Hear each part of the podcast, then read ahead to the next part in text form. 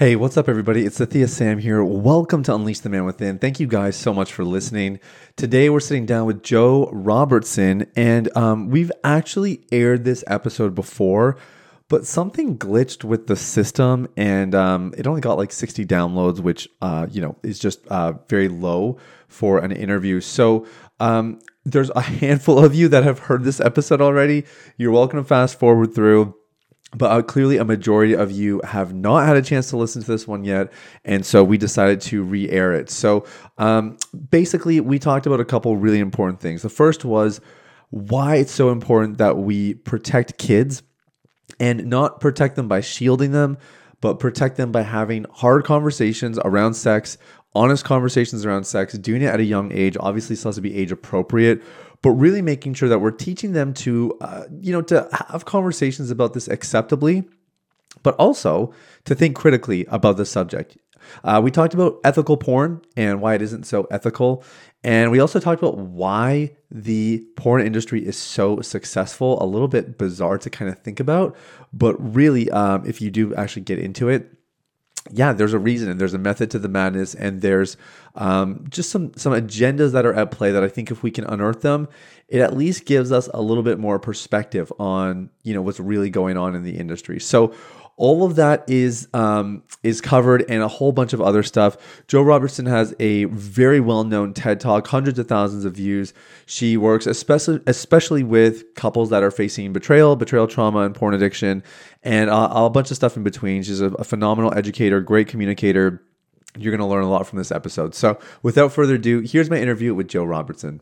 So, here's the million dollar question How are men like us who work hard, have good motives, and a God given purpose, supposed to fulfill the calling on our lives and the dreams in our hearts, all while establishing sexual integrity, thriving relationships, and a meaningful connection with God? That is the question, and this podcast will give you the answers. My name is Sathiya Sam. Welcome to Unleash the Man Within.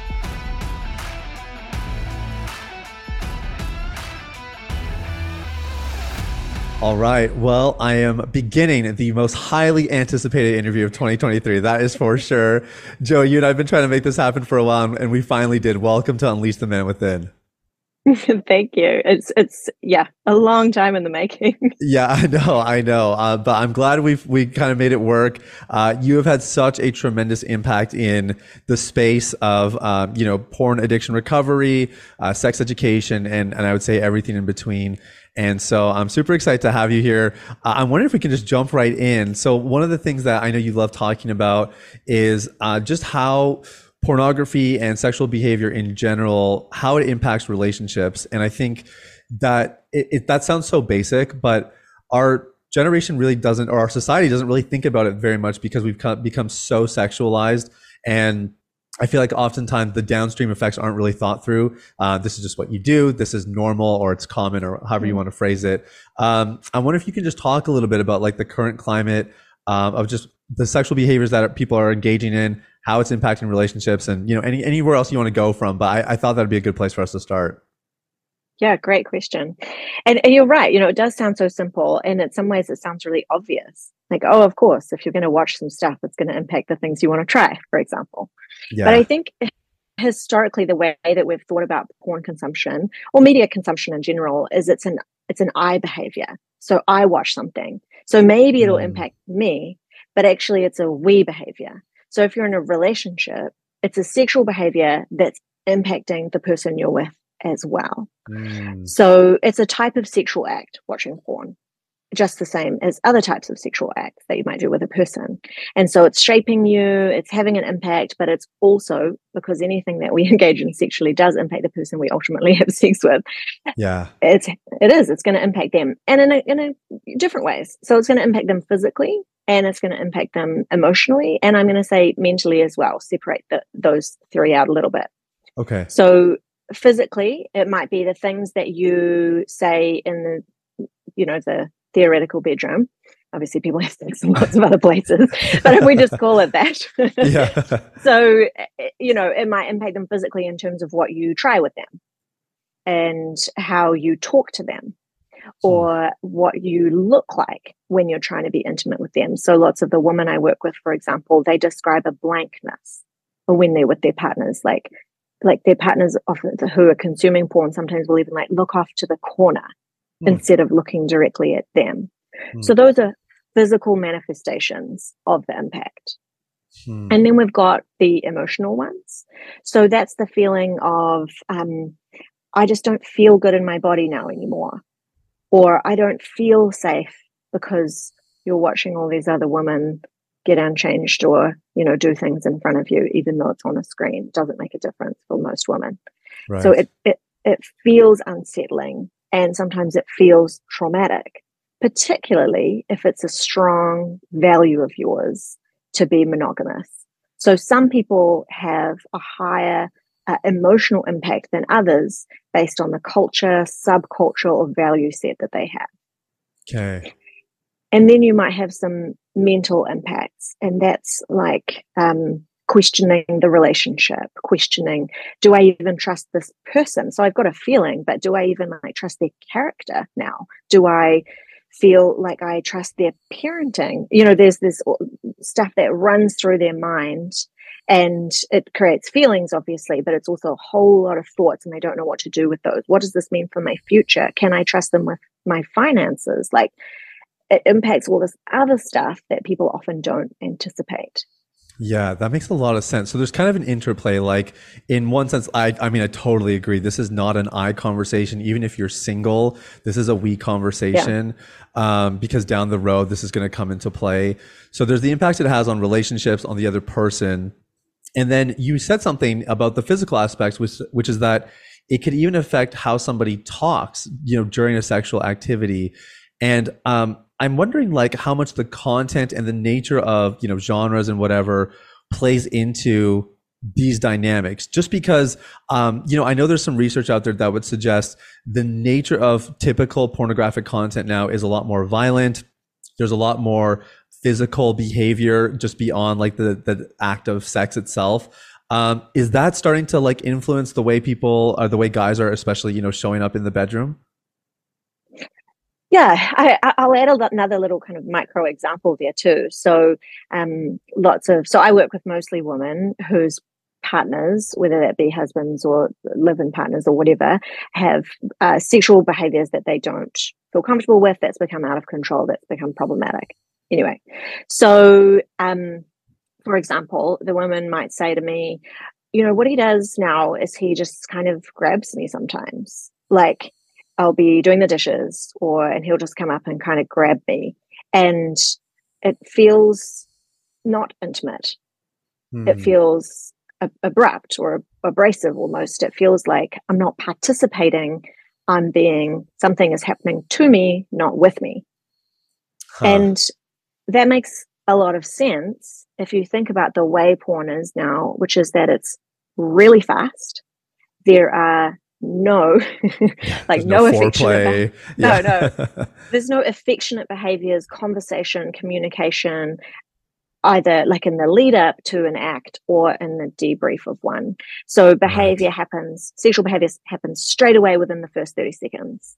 And so if we take that script which is what it is and we play it out in our real life you know for, that might work sometimes but a lot of the time the way it's going to land is oh that felt weird.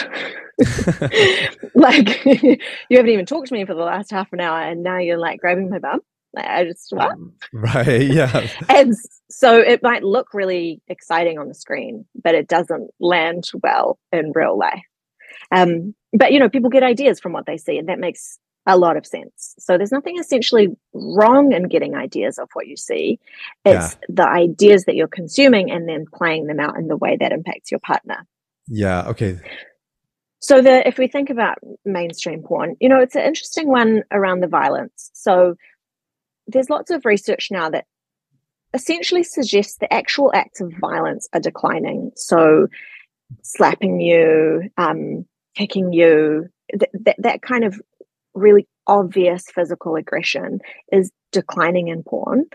Not like massively, but it's definitely getting less. But okay. what we are seeing an increase in is non consensual behaviors. Hmm. And really, um, what I would call kind of slippery, invisible aggression. Like it's hard to identify that's what's happening unless you hold a really critical eye. So somebody is pushing someone's boundaries repeatedly until that person says, Yes, great, let's do it. So we might look at that and go, oh, yeah, they were just like doing a bit of teasing or pushing them, you know, like just encouraging them a little bit. And then ultimately the person decided that is what they really wanted. It can, it can kind of look okay, especially if it looks a bit flirty on the screen. But the way that plays out again in real life, if we adopt the script, is that someone feels bullied into mm. sexual behavior. And then they sometimes feel traumatized by the fact that they ultimately felt they had to say yes or you wouldn't leave them alone. Wow. So it's this um it's this really confusing messaging. It's what we call the token no as well. Like somebody says no in a porn scene, but what they really mean in the porn world is try a little bit harder. Right. Like, just push me just push me a bit more. You don't you don't have to believe my no. And in real life though, that's sexual assault. So yeah. but it's not like it's not like he's punching her or slapping her or kicking her and being like, you do this to me. You know, it's different. Right. Yeah. So it's not over. Yeah. It's like microaggressions. Yeah. But the, in real life, the trauma is exactly the same. Yeah. Right. So talk about the trauma a little bit. What, what are the impacts because uh, i mean you're talking to married men who maybe don't even realize they're not even aware that like they translated a script from all the, the hours and years of porn they've been watching into the bedroom into their marriage or whatever their relationship might be. Um, what is the impact that this has on their partner when when they do that? Oh, it is immense yeah, the, I bet the pain is the pain is really deep. You know, lots of women describe it as as a death, as a death, a death, a death to their relationship. Like they feel as though the person they were married to died, and that their marriage died with it, because oh. it's like a, a nothing about my life is what I thought it was. You know, huh. I thought we were I thought we were monogamous, or I thought you held to the same sexual values as I did. You had the same sexual ethic. And maybe that's been explicit or implicit. So maybe they heard their partner say, I, am not going to watch porn. I'm not into that. I don't think that's going to be good for me. And so they took that as their word. Or maybe it's been implicit, like they're part of a community or a faith, or they just have kind of um, unspoken expectations that you won't go to strip clubs or you won't go onto live chat sites and talk to women, or you might, won't have an OnlyFans account or whatever. There's this implicit, like, surely you wouldn't do that. You would know that's not okay for me. Right. So it plays out in lots of different ways, and all of those things are, are, are porn, really. And so when they find out, it's a it's a death to what they thought their life was. Hmm. I like I thought you were my safe person. I thought you were my best friend. I thought you were my support system. I, I thought you were my long term security. And now you are none of those things because I can't trust you. Wow. And so often what the guys will do is they'll be, they'll initially be like, but it wasn't that bad. Like, you know, look at those guys over there. They're crazy bad. or, or they'll say something like, but everybody does this. Or this is just really normal. But for the partner, none of that matters they don't it, it doesn't matter that you didn't sleep with somebody else or it doesn't matter right. that all of your friends do this as well. It, it matters what you did to them. Right. And so they guys in the early days can get a little bit defensive do a bit of minimizing like hey you need to be empathetic and understanding like this is something that's been an issue forever. And there's some truth to that but ultimately it's a betrayal yeah. and they can't they can't dive into empathy when they feel that deep pain yeah okay that makes a lot of sense so what what are you doing when you're working with a woman who is uh, you know who has this partner she's feeling betrayed she's obviously feeling traumatized by what she's gone through what does that process look like First up, I want to say it's a really hopeful process. So I see a lot of success in couples. By far, the majority of couples can survive this. Good. So I don't ever want people to feel like if I tell the truth, it's going to mean the end of my marriage or my relationship because my experience is that it's not and you can have a, far superior much more um, exciting, authentic, beautiful relationship after the truth has come out. You can't achieve that until the truth has come out. There'll always right. be a little block block between the two of you. And and sometimes the woman will say that. They'll be like, "Oh, I always felt like there was something kind of off." Yeah, like, they always know. Yeah. yeah, they always know, and they they they sometimes they've got words for it, and other times they're like, "I just." It feels like there's a, some kind of distance between us, and they don't know what it is you know so telling the truth is like definitely your friend yeah. you know it's only gonna it's gonna be hard in the short term but it's only gonna lead to good places yeah. So what we, are doing sorry, is, sorry to interrupt you but yeah, i was just gonna say no we often tell our audience like you basically have two options in that situation. You can confess or you can be caught. And all the things that you fear if that, of confessing rarely happen but they are they are much more likely to happen if you get caught right? So it's yeah it's yeah. that short-term pain on the front end but it's worth it in the long run for the relationship. Yeah the trauma is uh, much less when it's disclosed right. as opposed to dis- discovered yes yeah yeah, yeah. Well so what we're doing in the early stages is we're just trying to build as much safety into that relationship as possible. And so that that looks like lots of different measures that are going to make her or him who's in the the betrayed space feel safer. So I need you to like not have a phone. or I need you I need you to like I need all your passwords. I might not ever use any of those passwords. I might right. not ever look at your computer ever at all, but I just need to know that I can. right. If I feel like I if I feel like I need to. It's like a security. Um, I need you to check in with me every single day about your you know reflections what podcasts you're listening to what books you're reading. I need you to go to therapy once a week for a year. Like it's it's often really really practical things. And because everything emotional in them is like often run leave this is not good for you this is not safe. So nice. we have to do what's called scaffolding which is like propping it all up and keeping it all safe and secure with really practical physical tangible changes Okay. And it's so the way that I describe it to a couple is if you can imagine trust, when the trust goes, it's like a brick house that's fallen to pieces.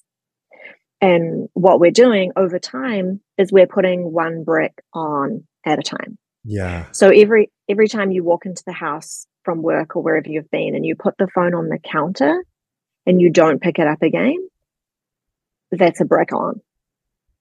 Because nice. they can see where your phone is they feel secure. They know you're not doing anything in that moment. They can, their body essentially can relax a little bit. Yeah. Every time you say, why are you being so dramatic? When are you going to get over this?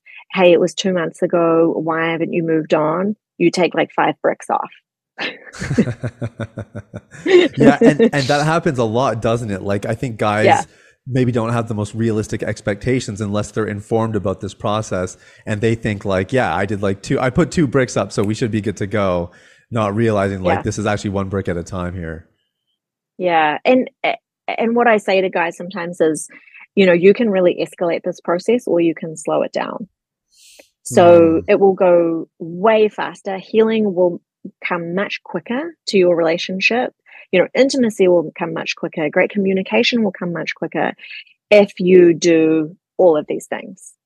Right. if you do three if you do three of them and not all five it's going to go a bit slower. That's your choice. Right. so they they don't they've got a lot of um they've got a lot of influence in the recovery process.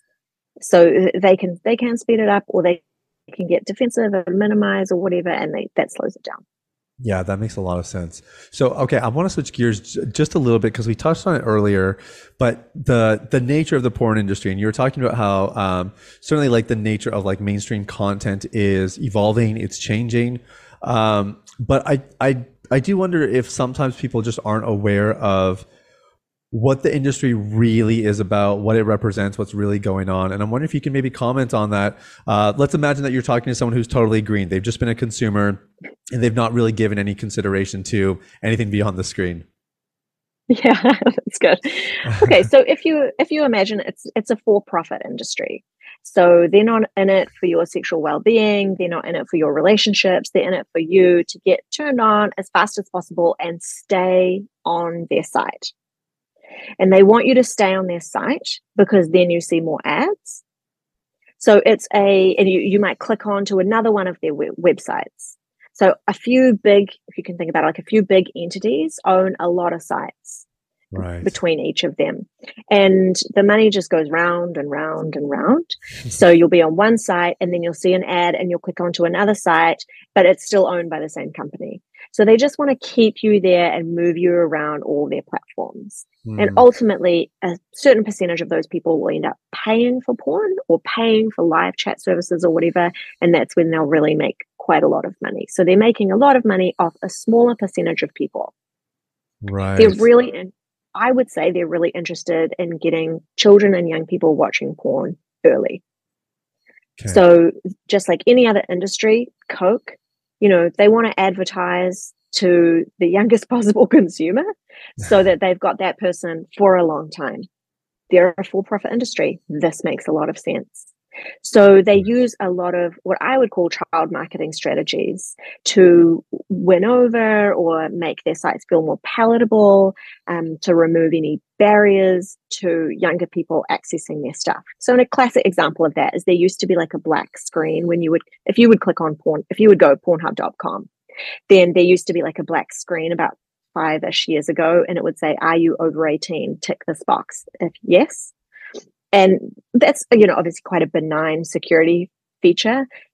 but if you're a seven year old, that feature makes quite a big difference hmm. because you initially you don't see any content at all. You can't see any of the scenes, and you get this little eek moment of, oh, I'm not actually that old, and maybe I'll get in trouble. Right. So it so it puts a it puts the brakes on for a lot of kids. Those don't exist anymore there are no black screens on any sites. It's just a free for all. So if you uh like wow. I've got three boys, I've got three boys, they're all young and they if they made, you know, one wrong Google search term, there's apart from like filters and stuff, there's no real boundaries to them being able to just see 12 videos all at one time on the desktop. Wow. Yeah, and they'll use children's movie characters or TV characters as part of porn scenes, sometimes porn games, for example, the font will be really childlike and primary colors and makes it feel really accessible to somebody who's young and like, oh, this isn't scary. This is a bit fun. so they're a really um, insidious industry in that way as well, but for profit. So it makes sense. Right. And then you think about the content itself. So what they're doing is they're pulling from mainstream media a lot of the time. So what's happening in, you know, let's like most popular movies or the most popular TV shows, what kind of sexual acts are there? Because we're a porn industry, we've got to step it up. So as the mainstream media sexual behavior becomes more explicit or there's more nudity, etc., then porn's always got to go up a few levels higher. Right. So they pull from themes, which is we've seen a significant increase in family oriented content. So mother, daughter, brother, sister, daddy, daughter, that kind of stuff. In the last five years, it's grown exponentially. Sometimes like 60 to 70% of a homepage will be family themed content. Wow. And it aligns almost perfectly with when Game of Thrones came out. Huh. So and that has a lot of ancestral sexual content. So if you've got mainstream media doing something, then you've got porn doing something, but doing it at a higher level. Wow. And they're not concerned about what you think or feel about that because right. what they know is that people are ultimately curious, they like novelty, and they want to be shocked often. And basically, you can get turned off, turned on off anything. So a lot of people will say, "Oh, I don't really like all that that stuff, but it still turns me on," and it ultimately can shape culture without us even realizing it. Wow. That's crazy. Well, and and the you know you talked about kind of the business strategy of it of like they want your attention and attention. I mean, attention is like the currency of the digital age anyway, right? Like the ad revenue is is considerable for these companies, but then when something ends in something super pleasurable, you always go back to the source of it, right? Like there's a recurrence there, um, and that's something we talk about a lot with our clients. Like they end up um, you know, bonding to certain certain actors or certain genres mm. or you know whatever it might be. Um, and so, I what you're just saying is uh, makes a lot of sense. It's very eye opening. Um, I want to ask about the family oriented stuff because I've been commenting on that as well. I've been paying attention to just what the top keywords are year over year, and um, I didn't. I never connected the dots with Game of Thrones, but I can see what you mean because Game of Thrones already has so much nudity in it that um, they could then you know build on that and basically escalate it. It's like it's like just the extreme version of it. Do you think there's um there's a dynamic of like uh, people playing out traumas, um, relational dynamics, or that kind of thing in in the content that they're watching? Do you think that's playing into that at all, or not so much? Oh, definitely. You know, I've had I've had numerous clients who something's happened to them often in their developmental years, uh, you know, up until about 15, and they it's been confusing sexual experience. They haven't known how to make sense of it. They haven't known kind of what meaning to draw from it. They sometimes haven't talked about it with hardly anyone or no one at all. And they use porn to make sense, to understand.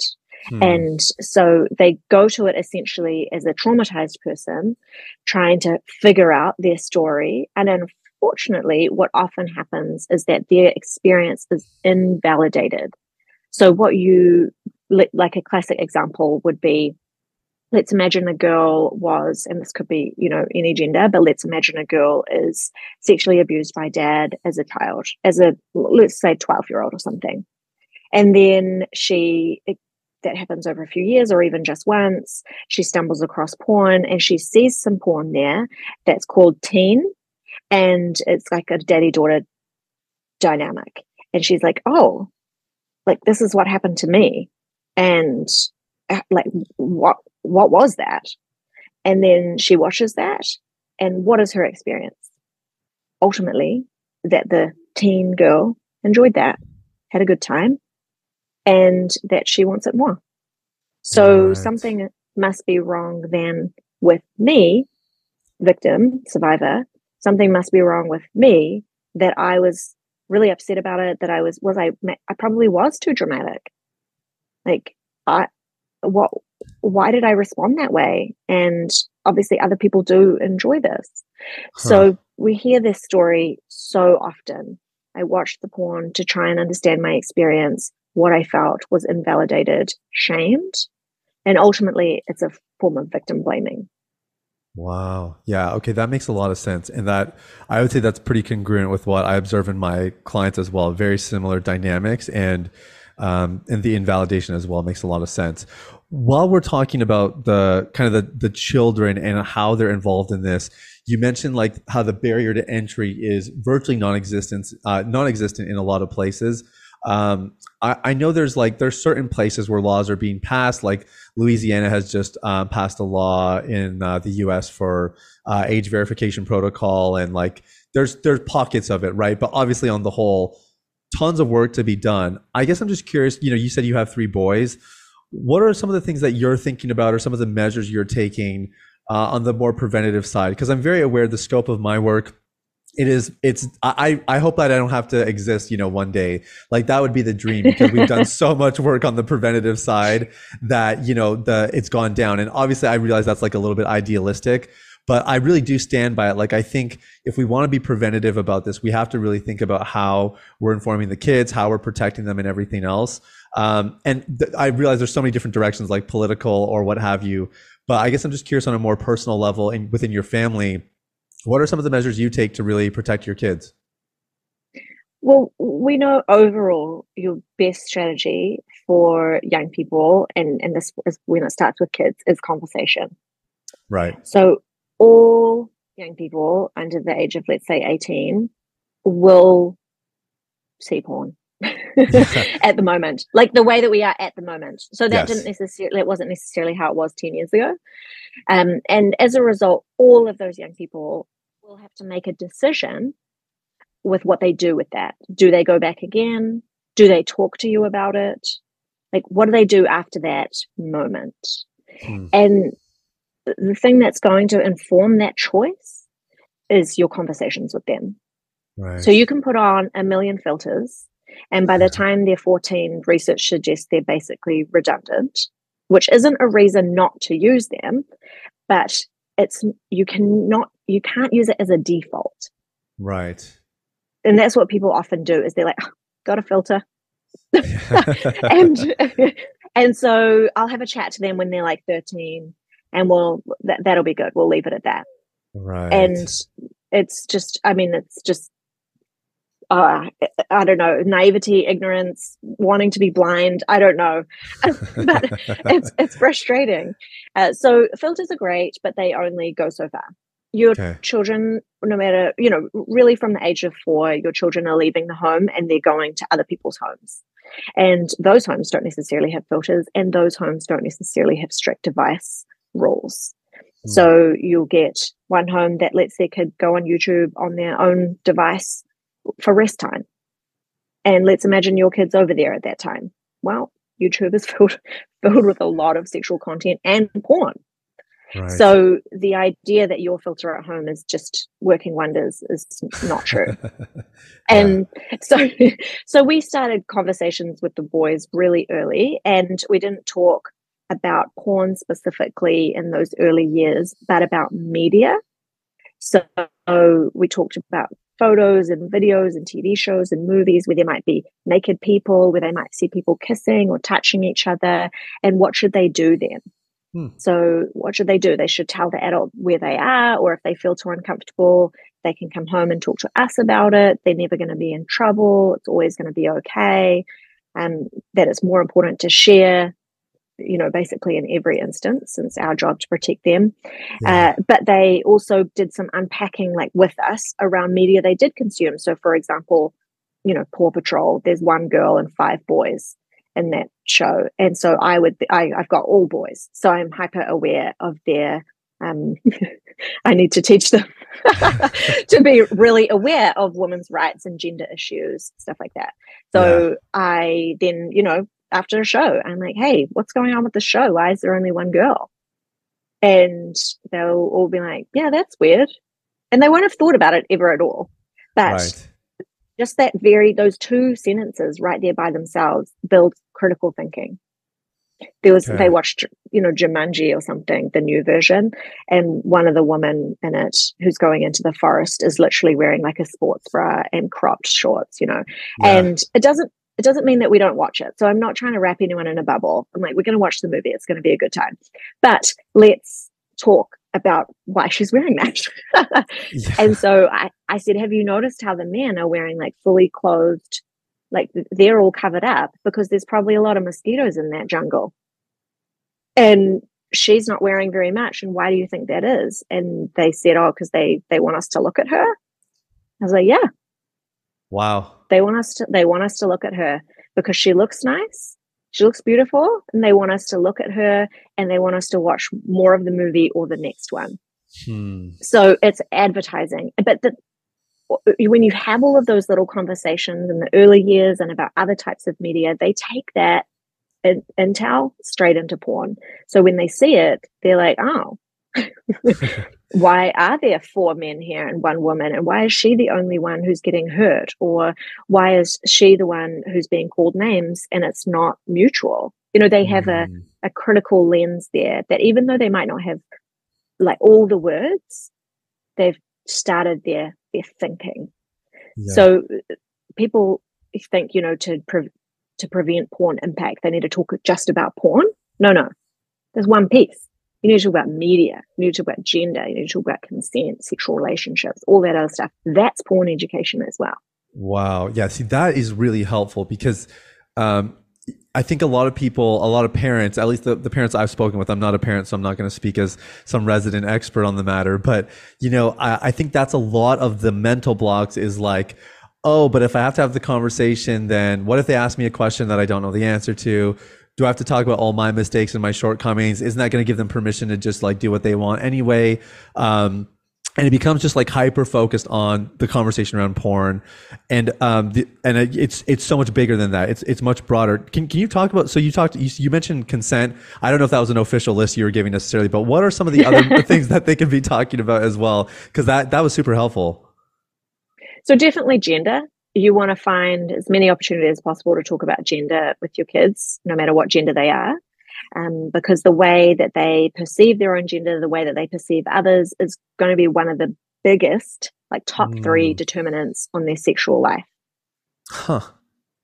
So, you know, sexual health is one thing, but the way that they actually interact with another partner is hugely dictated by their understanding of gender. So, as much as possible, you want to unpack gender messages wherever you can. So, you've got consent, you've got gender, sexual health. So, that's just like staying safe stuff. Um, and then communication, respect, some extra, like what are the, you think, like what makes really good sex in real life, even if you're having it or not? Like what would make really great sex? Okay, that we could talk to each other, that it was pleasurable, it felt good, that it was consensual. That's that's the stuff that you want a young person to know before they watch porn because then when they see it, they're like, oh, there's none of that present. Right. so, so we, for example, have had, um, you know, all the various intercourse, reproduction, puberty chats with our kids, and now my oldest is at the understanding more about porn and and what's available and out there. Um, but it all feels very, very natural because of all the preliminary conversations that had happened before that. Right. And how old are your kids? Just for my audience's sake. So my oldest is nine. Okay. And then seven and five. Amazing. Yeah, re- that's really helpful. And the the other thing you said, you you mentioned it in passing, but I think it's kind of mission critical to all this. It's not about having the conversations, it's about teaching them critical thinking skills regarding the subject matter. Can you elaborate on that a little bit? And maybe I don't know if you even have an example of like what what would be like the example where it's like this is someone just trying to have the conversation versus this is someone actually teaching their kid to think critically about the subject mm. okay so let's let's say there's been a um they're watching james bond or something as a as a movie as a family um and so there's lots of sex scenes obviously in every james bond movie they're usually very short they're usually like um there's usually hardly any communication. They kind of transition quite quickly into bed, have sex, and she is left naked essentially while he goes off and continues his mission. They have quite a like simple formula. And right. anyway, yeah, you so just broke down every James Bond movie sex scene. Yep. so she so we're not trying to bubble. Like it's okay if you want to watch the movie, it's all good. Uh, but it's the thinking that goes after that. So let's say after the movie, then you're hanging out with your kids and you go, um, you ask a question like, "Hey, what did you guys think about that sex scene? Like, what do you, what did you think she was feeling? What did you think she was thinking when he left? Hmm. Like, do do you reckon they were having a good time? How do we know they were having a good time? So you're asking questions as opposed to one trying to like cover their eyes so that they don't see it, or two, or two, giving them a micro lecture afterwards on all the things that went wrong. When we just tell them information, they don't learn to think for themselves. Mm, right. So asking questions first will always prompt thinking. Okay. What happens if you ask a question and they don't give you the ideal answer or they yeah, give you something inappropriate? Totally. Yeah, that's fine. So if they want to have a bit of a laugh about it, you know, just go with that. And then because we're, we're wanting to create natural conversations, so they're, they're not like uh, yeah, really awkward and bad where you're like, stop laughing, you know? Yeah. so, so go with that. And then follow it up with what I was thinking was da da da da da. Okay. And so it's not it's not a um, it's a personal reflection as opposed to a well what went wrong was X Y Z. Okay. Got it. So you're trying to, so w- regardless of their response, you're you're obviously trying to respond, trying to reflect it, kind of reciprocate, or paraphrase, or whatever it might be, and then if it's appropriate or if it makes sense, you insert kind of your commentary on top of it. Yeah. So a, a commentary might be, you know, I was thinking in that movie they just made it look real smooth, like they made it look so kind of easy to start being intimate with someone, to start hooking up, or whatever words you want to use. Like you don't have to talk to the other person, and that they won't mind that you just go off and do something without like talking to them afterwards. Right. And you could say something like, you know, I, I reckon it's sometimes like a lot more awkward than that. and you might have to ask a few questions like, you know, do you mind if we do this? Or do you mind if we do that? How far do you want to go? Um, yeah. Are you comfortable with XYZ? Do you have a condom? You know, like, and and then they'll laugh at that. So you, you to give a whole, whole lecture. You don't have to say a ton of stuff, just a few things. And each conversation goes such a long way. Yeah, that makes a lot of sense. And I and I think um I, I think what I'm also hearing you say is like it you don't have to like perfectly articulate something. It's not so much about having the right words to speak or being eloquent. It's just the fact that you're having the conversations, you're able to do it in, you know, hopefully with a relative degree of composure. And if you're asking questions and have, helping them think for themselves, then it's mission accomplished. You know, it doesn't have to be perfectly articulated, right? No, no. We're not because te- we're not teaching that. We're not trying to model having the right answers. We're trying to model reflection and thinking. Yeah, yeah, that makes a lot of sense. Uh, one of the things that you've been speaking about or speaking out about lately has been ethical porn. Uh, I know that's something you probably get asked a lot about, and it's certainly something that is uh, I would say that's one of the more common rebuttals I certainly get. Um, like I've been I've been pretty bold in getting my messages out into uh, audiences that necess- don't necessarily want to hear it, and and ethical porn is often one of the things that we always kind of get back in response. Um, what what are your thoughts about it? And what, what do you say to somebody who's you know trying to trying to ask i guess if ethical porn is something that uh, that is acceptable compared to you know everything else? Mm. yeah just like with mainstream porn ethical porn is, has a spectrum. So mainstream porn there's a spectrum of different types of behaviors and activities and genres stuff like that. And the same with ethical porn there's a spectrum. So it's not a homogenous group. Uh, so we have to be somewhat careful about generalizing too much. Okay. But over uh, a generalization, going straight after that, is that uh, ethical porn is largely about how content is made, created, produced.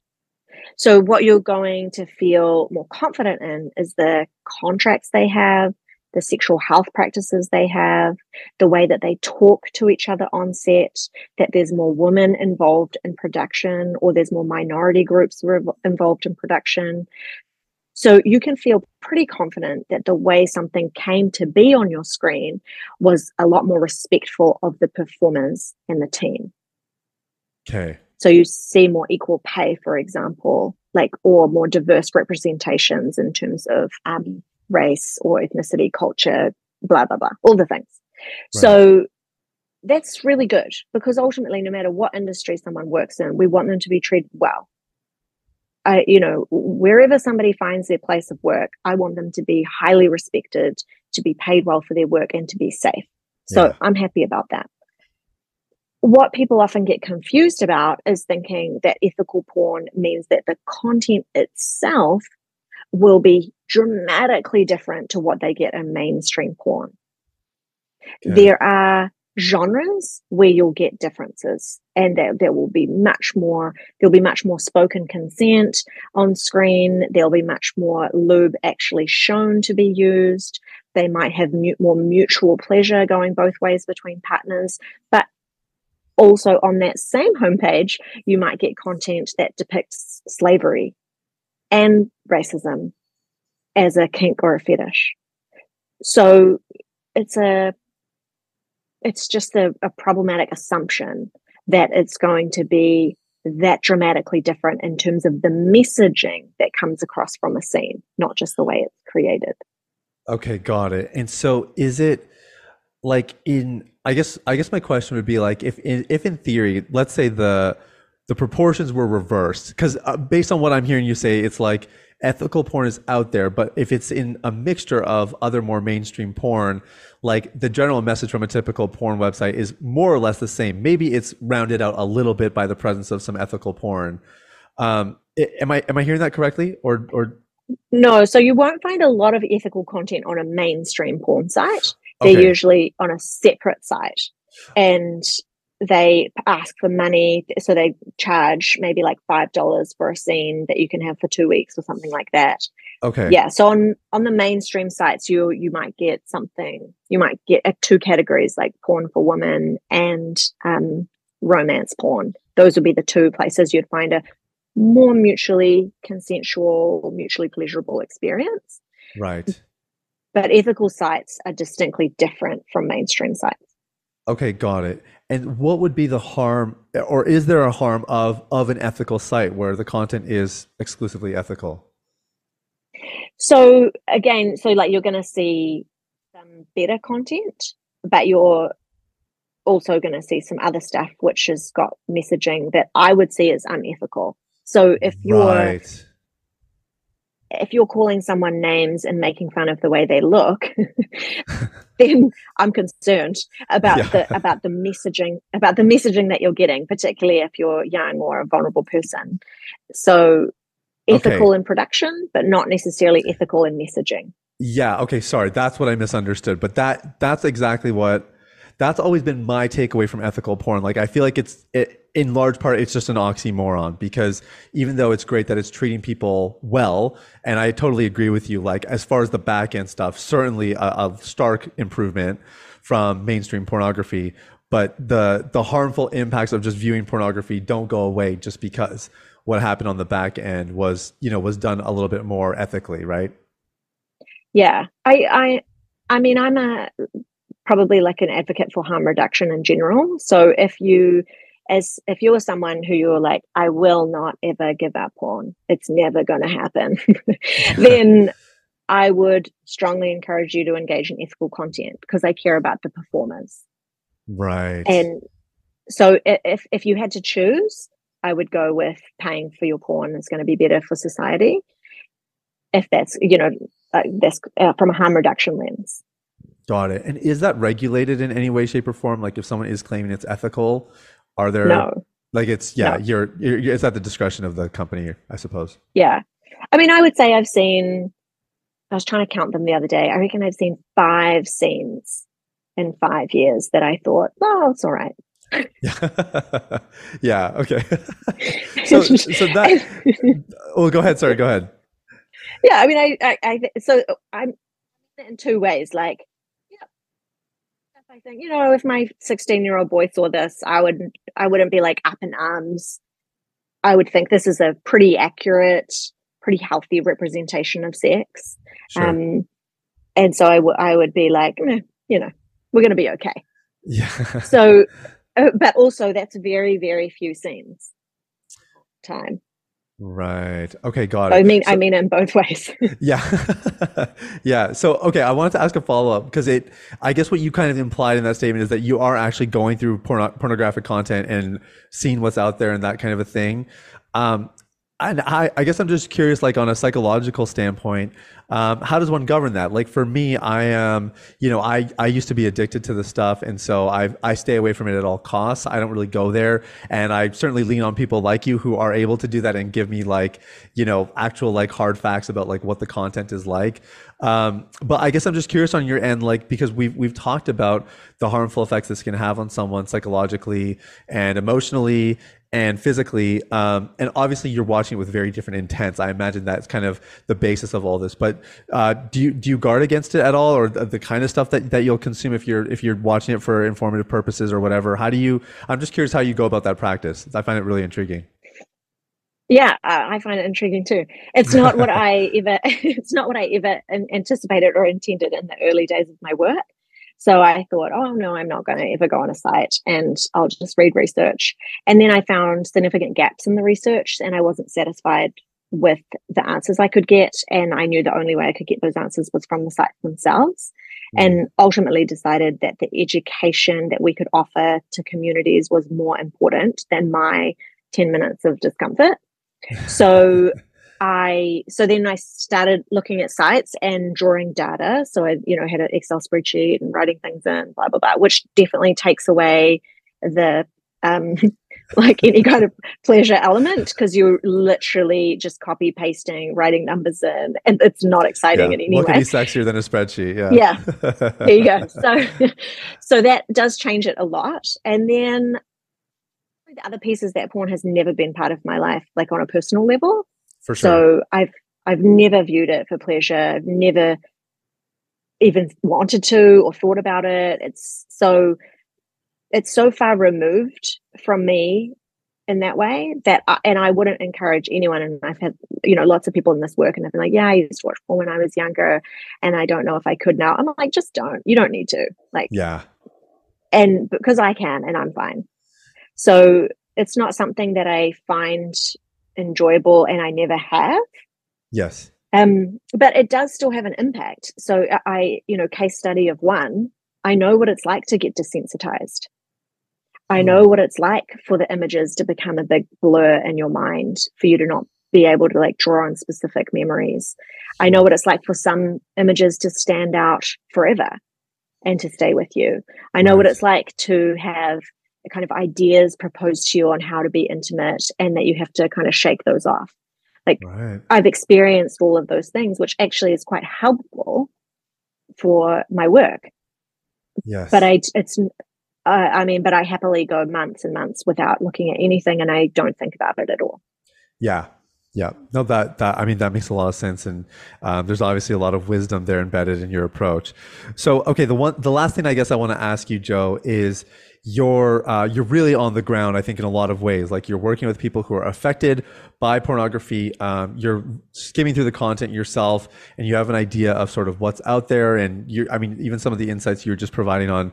Um, some of the trends and the way they're changing in the content viewership and all that very insightful. I guess uh, this is one of my favorite things to ask people. But you know, if you put your uh, your little prophet hat on, or your your crystal globe, or you know, however you want to frame it, and you look 10, 20 years down the road, what do you see in this arena? Um, are, are, we hopeless with you know virtual reality and artificial intelligence ramping up? Um, is this just an uh, like a, an endless futile endeavor, and um, it's always going to be a problem? Are are things changing? You know, there's a lot of research that would suggest that even Gen Z is certainly less promiscuous and and that kind of stuff. There's a, a value shift that's happening there, um, and I, I would just love to hear your your commentary, if any, on on maybe the next 10, 20 years in this arena. Yeah, I mean, I don't think porn's going anywhere ever. Like, yeah. I think it's here to stay forever, and because it, it, always has been here. There's been, yes. you know, cave etch, etchings of penises on caves. you know, like that's it's it's something that sex is something that humans always have been and always will be interested in. Yeah. So I don't have any hope that the porn industry is going anywhere. I have a lot of hope though for how um, public appetite might force it to change. Hmm. So, overall, each generation does seem to become better at critical thinking and have a higher priority on ethical everything ethical consumption of clothing, ethical consumption of food. Yeah. And, and I think that's really hopeful. And I do believe we will see more changes in mainstream porn as uh, regulation, legislation, education, and these generations start to move things around. I think that's probably 20 years away from us seeing like really good tangible change and we can look back and be like oh remember in 2023 when we talked about blah blah blah you know yeah I, like we've been in new zealand at least where i am we've been talking about porn only really for the last five years hmm. and there's been maybe one piece of legislation that maybe touches the surface. So that tells me hmm. that we've got a good at least decade to go before regulation starts to shift enough to, for example, um, filter out things like bestiality, which just there as a free for all yeah. for any ch- for any child anywhere to just stumble across. Yeah. So we're a good decade away from seeing regulation, like decent regulation change, and then society will you know, change partly as a result of that. So I'm realistic in terms of the timeframes. I'm realistic in terms of the industry, but still very, very hopeful that there will be change. Yes, yeah, absolutely. I love that. Uh, I know that people are going to want to find out more about you, uh, maybe get connected with some of your resources. What's the best way for them to do that, Jo? There's a few different places. If you want to, you know, talk about your relationship or stuff that's going down, you can go to my website, jorobertson.org. I actually work with couples from all over the world because the time zones really work well for some countries. Oh, nice. Okay. yeah. So I'm happy to do that. If you want little tidbits of research and information on Instagram as Sex Therapist Jo. And then um, if you want decent information about porn and how to talk to your young people, uh, engaging with your children, etc., then go to thelightproject.co.nz. And that's got the most like globally, it's probably got it's for a youth resource. It's got some of the most up to date research on it. Uh, amazing! This has been fantastic. Uh, we'll put links to all of that in the show notes. And in the meantime, just thanks for your time today, and thanks for the work you're doing, Jo. You're so welcome. It's been a good time. Well, I don't know about you, but I really, really enjoyed that interview. Like I mentioned, I was taking notes. I learned a ton from her, and uh, you know, she.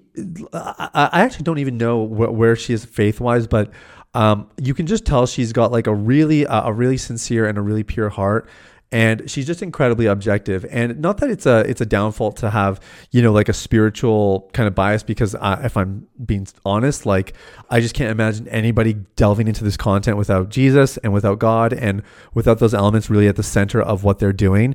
But um but it is it is neat to hear someone who's just very objective right and not really um, asserting her her spiritual biases whether or not they exist and so um, this is like very reliable information. This is someone who literally combs through the uh, the material herself and is like uh, writing down observations. And so, um, so I want to I want to just encourage you guys as a starting point.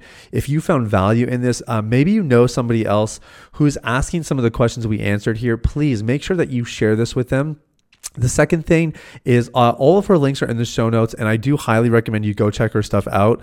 Uh, Jo is not the kind of person who's like, trying to build a big empire from her work. She's uh, very humble uh, the way she she provides help and resources, and at the same time, she is really making a huge difference. And her content is fantastic. She um, she could do a lot uh, a lot of different things in a much more uh, lucrative manner, and she's just chosen a very humble road, a humble path. And so I think you're going to really uh, benefit from her resources. Again, there's just no there's no partisan, there's no bias, and you're just going to get a lot of valuable information. And if you choose to work with her compared uh, I'm pretty confident you'd have amazing an amazing experience, and all all of the information is there.